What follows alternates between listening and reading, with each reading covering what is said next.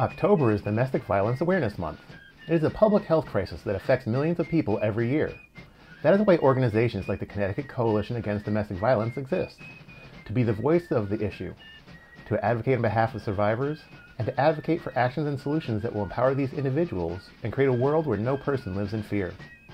Today we are joined by Megan Scanlon, President and CEO of the Connecticut Coalition Against Domestic Violence, to talk about why this work matters and what can be done.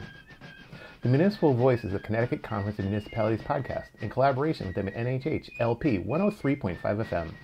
I'm your host, Matt Ford. As always, be sure to give us a like and let us know what you're thinking in the comments. CCM's Municipal Voice podcast continues to present a key forum on important state local issues. The views expressed do not necessarily reflect the consensus views of CCM or our member municipal leaders.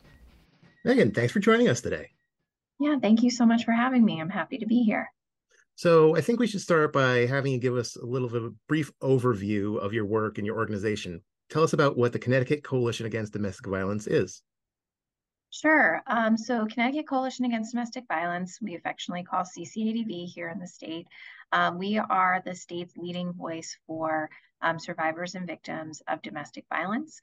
And we focus mainly around advocacy, both at the state and federal level, um, in terms of policy, but then also providing training and technical assistance to our 18 um, locations across the state, our member mm-hmm. programs that um, serve the entire state. So we have 15 member programs and 18 locations that provide shelter services, court-based advocacy services, um, services for children, housing, um, essentially all the direct services an individual may need um, when wow. trying to uh, when trying to um, get to a safer um, a safer situation than they find themselves in currently. I think one important question that we should put in front of our viewers is what is domestic violence or what is domestic abuse? I mean, we all have an idea of what it is, but what is the working definition for you? Yeah, so it's really important to be cognizant that we really emphasize that it's a pattern of behavior over a period of time. Um, so this isn't like, you know, a one-off argument that you might have with um, with a, a, a, friend, family member, or partner. Um, this is really um, an established pattern of behavior that can be physical or non-physical. Um, so some of the non-physical forms of abuse that we like to um, inform our clients about and just also the general public is anything that's financial in nature where money is being mm. withheld or you're forced to give up all of your income or you're forced to not have any income at all um, psychological and emotional abuse where you often feel like the individual is sort of making you second guess um, yourself you know certainly contributing to a lower self-esteem um, based on appearance or other attributes that they kind of call out consistently um, as being in a negative way. We also like to talk about um, sexual violence is certainly um, one of the forms of abuse that can happen, any kind of unwanted sexual behaviors or acts. Um, obviously, physical, you know, any kind of strangulation, hitting, punching, um, certainly is a sign is a is a high danger sign um, that we would definitely recommend folks seek services for. Um, and it can also be um, toward your children or your pets. So if you find okay. that some of these um, attributes of abuse, whether they be the, the non-physical or the physical forms, are being um, subjected to your children or um, often using your pets as sort of a threat to hurt them if you do not do X behavior um, or comply to X behavior, those are all sort of those those signs. So it's yeah. it's it's a power and control dynamic for sure. So again, it's really important to sort of think about, you know, anything can become power and control from mm-hmm. doing the dishes to having dinner at a certain time. Um, and some of those things are complicated because in healthy relationships, you may have a division of labor that works very well in your household, but um, but we're really talking about those those patterns that um, are exerting power and control. So like you have to have dinner at this time, or you have to have the you know certain things, or there's yeah. this threat of danger um, to you and your family. And um, how do, th- does this affect people in Connecticut? So in Connecticut, we're actually seeing that we serve about 40,000 individuals through our 18 um, sites across the state per year. We know that we're not reaching everyone, right? Those are only mm-hmm. the individuals coming through our door. So I would say it's a significant issue in the state of Connecticut. We often we treat it as a public health crisis because we know that individuals that are experiencing um, domestic violence, family violence, intimate partner violence, they're also, you know, very much oftentimes within the community. So they're going to the grocery store and they're going to the doctor's appointments and they're going to school and going to work. Sometimes those are the safest places that they go mm-hmm. in a given day. Um, so I would say it's a pretty prevalent. Um, obviously, women are impacted more than men in the state of Connecticut, and that is mm-hmm. true nationwide as well. Um, and we've seen actually an increase over COVID, you know, as we're coming out of COVID, but certainly over COVID, an increased amount of children um, that have been subject to or witness to um, to abuse in their yeah. household. So we're really concerned about that moving forward um, and making sure that they have the services that they need. Yeah. Um, you mentioned that you consider it a public health crisis, but it's also a preventable public health crisis. What do you mean when you use those terms? Yeah, I'm actually really glad you said it's a preventable public health crisis. Um, so what I mean is that, you know, we have we have obviously done a lot of work with the victims and survivors and their families. Um, we obviously we do work with um, family members that are surviving their loved one that has been um, that has been killed by um, an intimate partner or a family member. Um, and then we also, you know, certainly try to work as much as we can with um, offender in terms of offender side of things, in terms of the the programs that are available to try to um, break some of the cycles that we see. Um, so what I guess I mean by that first and foremost is um, we often find that both on the victim and offender side, um, they individuals have been subject to some sort of family violence in their lifetime mm-hmm. as children. Um, so maybe not necessarily directly um, subject, but certainly witness to. Um, so it really plays into what is a healthy relationship versus what is an unhealthy relationship mm-hmm. for a lot of individuals, whether they find themselves on the offender or victim side. So we want we focus a lot on education around our young people in order to combat that. But then, um, you know, if if and when you find a family member, friend, coworker, loved one um, in a situation um, there are some real ramifications yeah. outside of just the criminal justice system that impact um, individuals. So we really talk about the social determinants of health, meaning housing, um, education level, um, access to food, access to um, basic, you know, overall basic needs, access to transportation, and so and economic status, economic independence. So mm-hmm. all of those issues play a part in um, whether or not an individual is likely or is more likely or less likely to find themselves in this situation.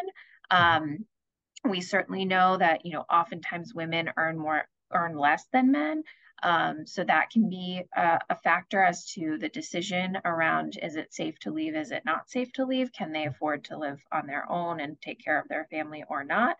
Um, but then there's also things around do I have access to safe and affordable housing? Do I have access to transportation? Do I have access to um, the food or the special education requirement um, tools that my children might need, right? So there's a lot of different factors. So when we talk about it as a public health crisis, we're talking about it in the lens of that of those social determinants of health, and that obviously um, these situations are are very much tied to those social determinants of health.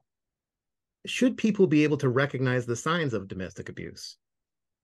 So I would say after you go to our website, yes. Um, so if you go to ctcadv.org or you go to our statewide domestic violence resource hotline website, ctsafeconnect.org, there are actually um, pages on there for what we call bystanders. So if you're an individual that just wants to learn more about the signs um, and how you can be helpful, um, if and when you ever find yourself um, in a situation where you have a family member, a friend, a loved one, a coworker in this situation, and chances are there is somebody. Um, everybody uh, definitely knows somebody, whether you know you know it or not, going through this. So I would say educate yourself on the signs that we have up there. Isolation is a big one. So if you if you notice, um, you know, if you notice a friend or a loved one um, is maybe a little bit more withdrawn, a little bit more isolated than they typically are, that's certainly one of the first signs um, that something might be off um, in the relationship or or in the dynamic. Um, you know, like pay attention. I always say to people, like, pay attention to how your like friend, family member, coworker is talking about the relationship because often there's like little things that you in your gut you're like oh that seems like off. And mm-hmm. I, I, would say trust your gut on that. Um, we always tell folks like look for um, any changes in like what they wear or just these little nuances and you can certainly learn more on our website. Um, but chances are at least i know from my own personal experience um, your gut is usually right that something's mm-hmm. off. Um, so i would say trust your gut. And i think for anybody that might have somebody that they love going through this, the the biggest thing that you can do is just sort of sit in non-judgment and not judge and really just make sure that they still know that they can reach out to you even if it's not consistent mm-hmm. um, if and when they need help. Um, that's the most important piece and it's really knowing then in that moment when they do call you or text you or um, where you can help get them to in terms of helping them stay safe. Yeah I guess that leads to the next question. What can you do if you suspect someone is being abused? It's always, I mean, it's never hurts to have, you know, we have information around Safe Connect. Um, never hurts for you as a bystander to call. So it's a resource hotline. You don't have to be in crisis to call. You can simply call and talk to one of our advocates and, or, and ask them questions about, you know, this is what my friend might be experiencing, or they're able to give you some information.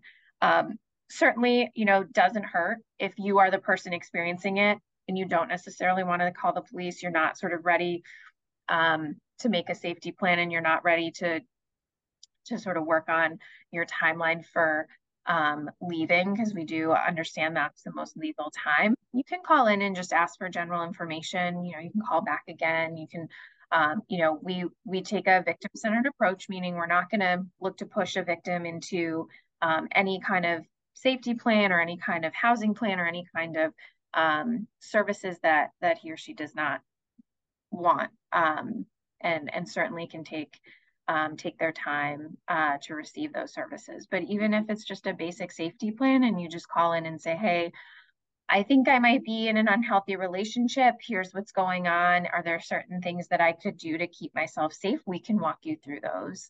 Um, and, you know, we have I can't stress enough, we have over 400 advocates across the state doing this work. So there's so many people that are ready and willing to help. Um, so I know it can often seem very daunting um, to take that first step, but um, on the other side is um, like an entire family that is ready with resources to help you.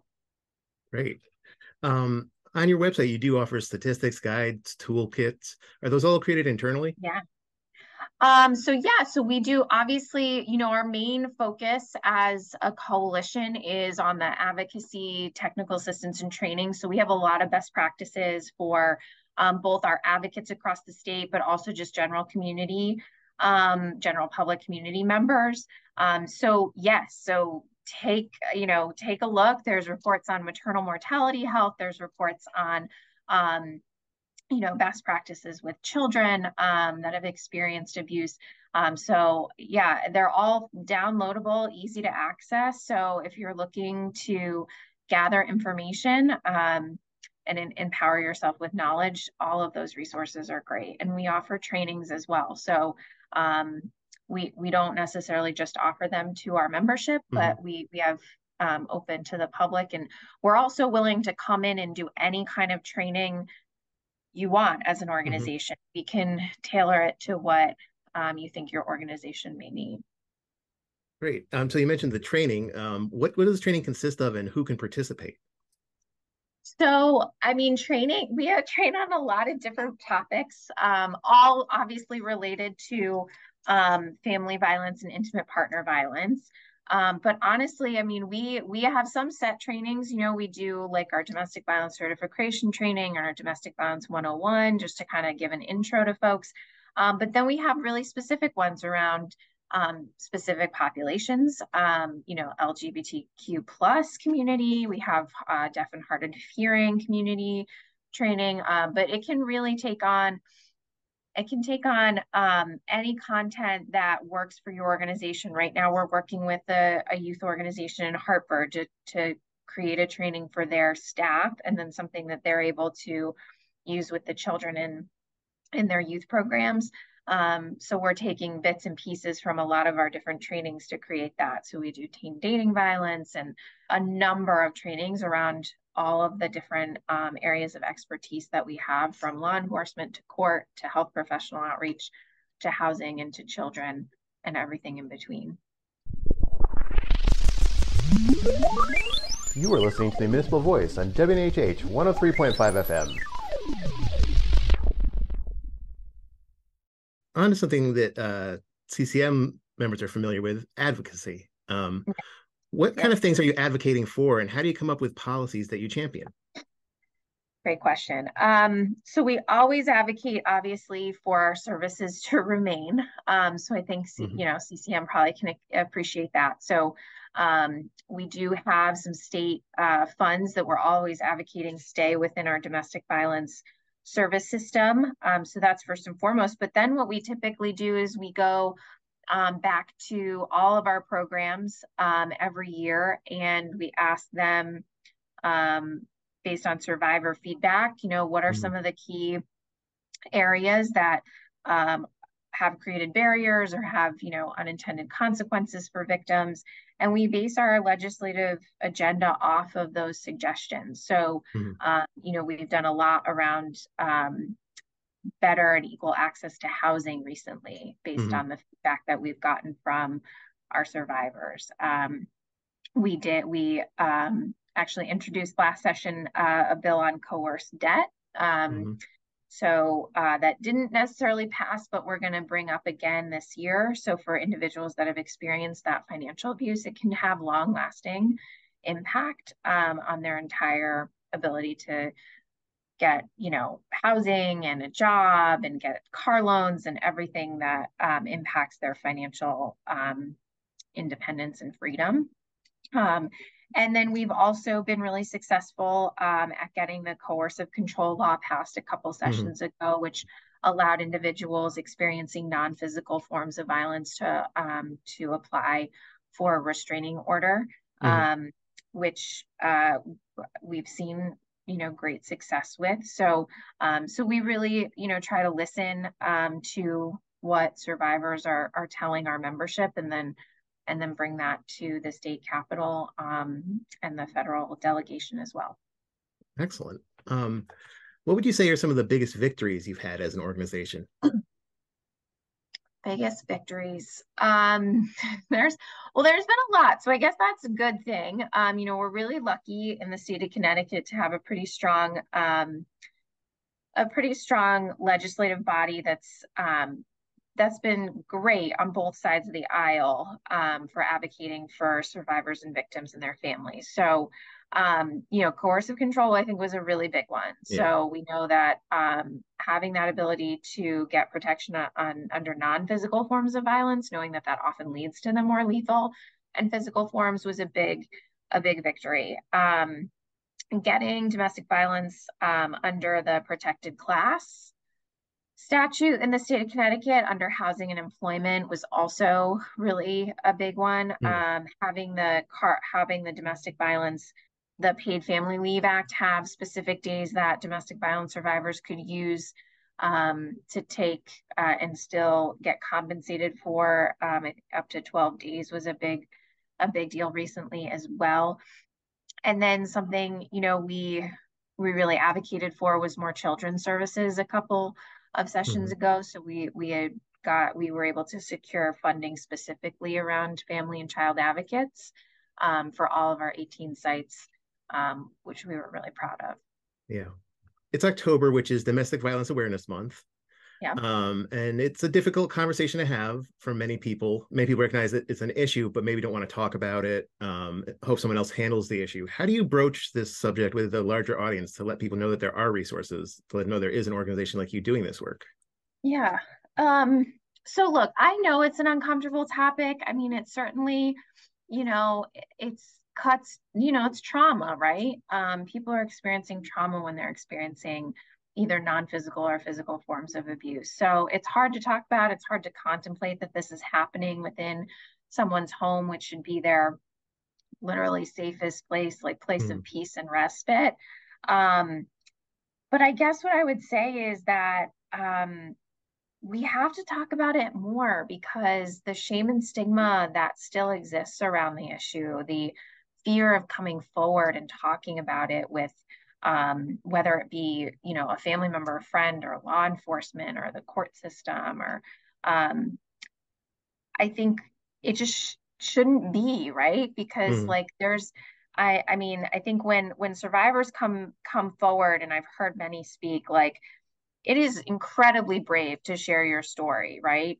Um, but I think we automatically put the fault on the victim mm. without thinking about it.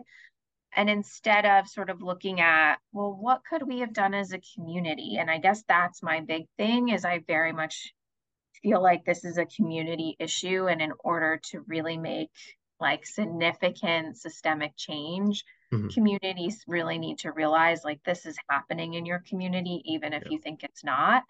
Um, and it doesn't really discriminate against, you know, races and socioeconomic backgrounds. Um, so I think getting, you know, towns specifically and cities in a place where maybe they're raising a little bit more awareness about the issue maybe they're you know at least sharing the local resources more often mm-hmm. can be a really good first step to kind of um, you know destigmatize it and maybe change that narrative to be more of like no this is a community issue we should mm. we should really be um, more proactive around sharing what resources are out there and how people can get help uh, talking about it as a community issue, I know that the uh, purple flag is hoisted at the state capitol building uh, this month, yeah. and there's several towns and cities across the state that will have some sort of acknowledgement on the issue. Um, what can towns and cities be doing to support organizations like yours? What can the state be doing to help support survivors? I mean, you know, I think the biggest thing about this issue, or one, I mean, look, 95, 98% of this is all about education and, and public awareness, right? So if people mm-hmm. know that their services exist, then they'll obviously come and access them. So I think on a very basic level, you know, like have our information in your town halls or your libraries or your community centers. Um, just having that basic access to information is helpful. Um, if you have like a newsletter that goes out to your city or town, to whatever, you know, um, electronic listserv you have, you know, having the local um, programs information in there, having our statewide domestic violence resource hotlines information in there. Um, these are all, I think, small things that can make a big difference. And they mm-hmm. don't. You know, they don't necessarily mean that you have to, it's not a necessarily as heavy of a lift, I think, as communities yeah. might um, might think in order to make a difference in in somebody's life. So there, there's something that can be done, even if not, not necessarily something huge, but every little bit helps. Yeah, every little bit helps. Um, and how can like the listeners at home, regular folks, support your organization? So you can certainly support us. Um, in a couple different ways. Mm-hmm. Um, so certainly, uh, you know, first of all, educating yourself on the information and resources on our website is a great way to support our work. Um, we certainly we're also a nonprofit, so we do you know welcome any kind of generous donations that you may, mm-hmm. um, at no matter how how small or how large, um, they do help us um, support our member agencies across the state with unrestricted funds, um, which are always helpful, especially yeah. um, especially post pandemic when things are a little bit um, different than they were um, prior to the pandemic. Um, and honestly, just, you know, talking about the issue with your family and friends yeah. Um, is a really tangible way that you can support our work is to talk about healthy relationships with your children, talk about healthy relationships with your friends, coworkers. Um, is is I think again I think it sounds really simple, but is, is really something that you can do on a day to day basis that can impact the work that we're doing. I'd love not to have this job, hmm. and not have to deal or address this issue. Um, and that's how we kind of get to that place. Yeah. I mentioned the pandemic and kind of before and after. What are some of the big changes you saw coming out of that time period?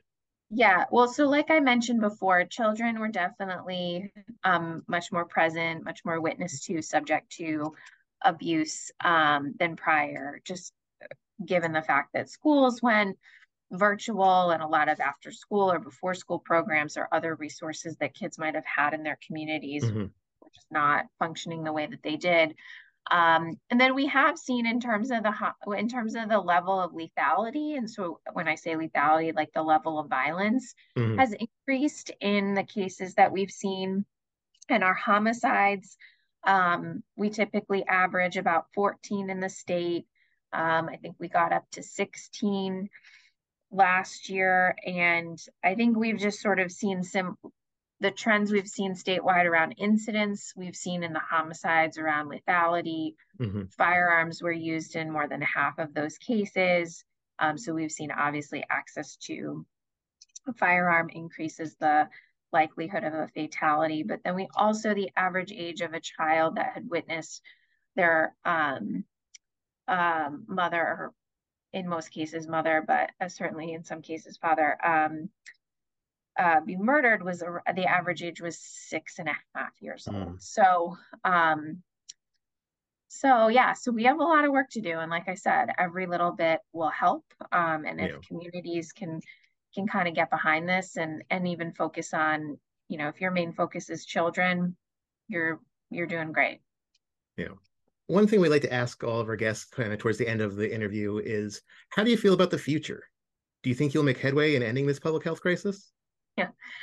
Um, overall, I feel really positive because when I am at events or when I hear like leaders talking, specifically like legislators or people that actually have the ability to make change, mm-hmm. I'm off, I'm more and more hearing them talk about the issue as a public health crisis instead of just a criminal justice issue. So I'm really excited about that mm-hmm. because I think we've we've really moved that needle in a positive way. Um, and then I think just being exposed to like all of the work that individuals are doing across mm-hmm. the state, like our advocates are doing such important work. But also, you know, the other weekend I was at like a fundraiser that was set up in Bristol. Like, you know, the community of Bristol got together and like decided that this was going to be what they fundraised around. And um, and that gives me a lot of yeah. hope. Um, and honestly, I think the the survivor stories, if you ever have the privilege to hear um, a survivor like speak their truth, um, that I think is what what gives you hope. And and oftentimes there are children involved, and to see the kids, I'm looking forward to seeing um, two of the kids this weekend at the Safe Futures walk down in Waterford, and um, I'm just like so excited to see yeah. how far come from the trauma they experienced to where they are now. So, and one more time before we go, how can someone who needs help get in touch with your organization? So please reach out to us, ctsafeconnect.org. You can text, you can call, you can email, or you can chat. It's all safe, free, confidential. Um, and the phone number is 888-774-2900. So you can call that or text it, or you can go on the website ctsafeconnect.org and um, we have a little chat um, icon that pops up or you can simply email us. Um, obviously if you are in immediate danger like and your safety is at, at, at risk mm-hmm. we certainly encourage anybody um, in that situation to, to dial 911 well megan scanlon thank you so much for speaking with us today. We really appreciate it. Yeah thank you so much for having me. I really appreciate this. We'd like to thank our guest megan scanlon Municipal Voice is a co-production by CCM and WNHH 103.5 FM. Christopher Gilson is our producer, Harry Draws is on the boards, and I'm Matt Ford, your host. Be sure to check out our Facebook page and give us a like, and watch out for our CCM chat series on our YouTube page.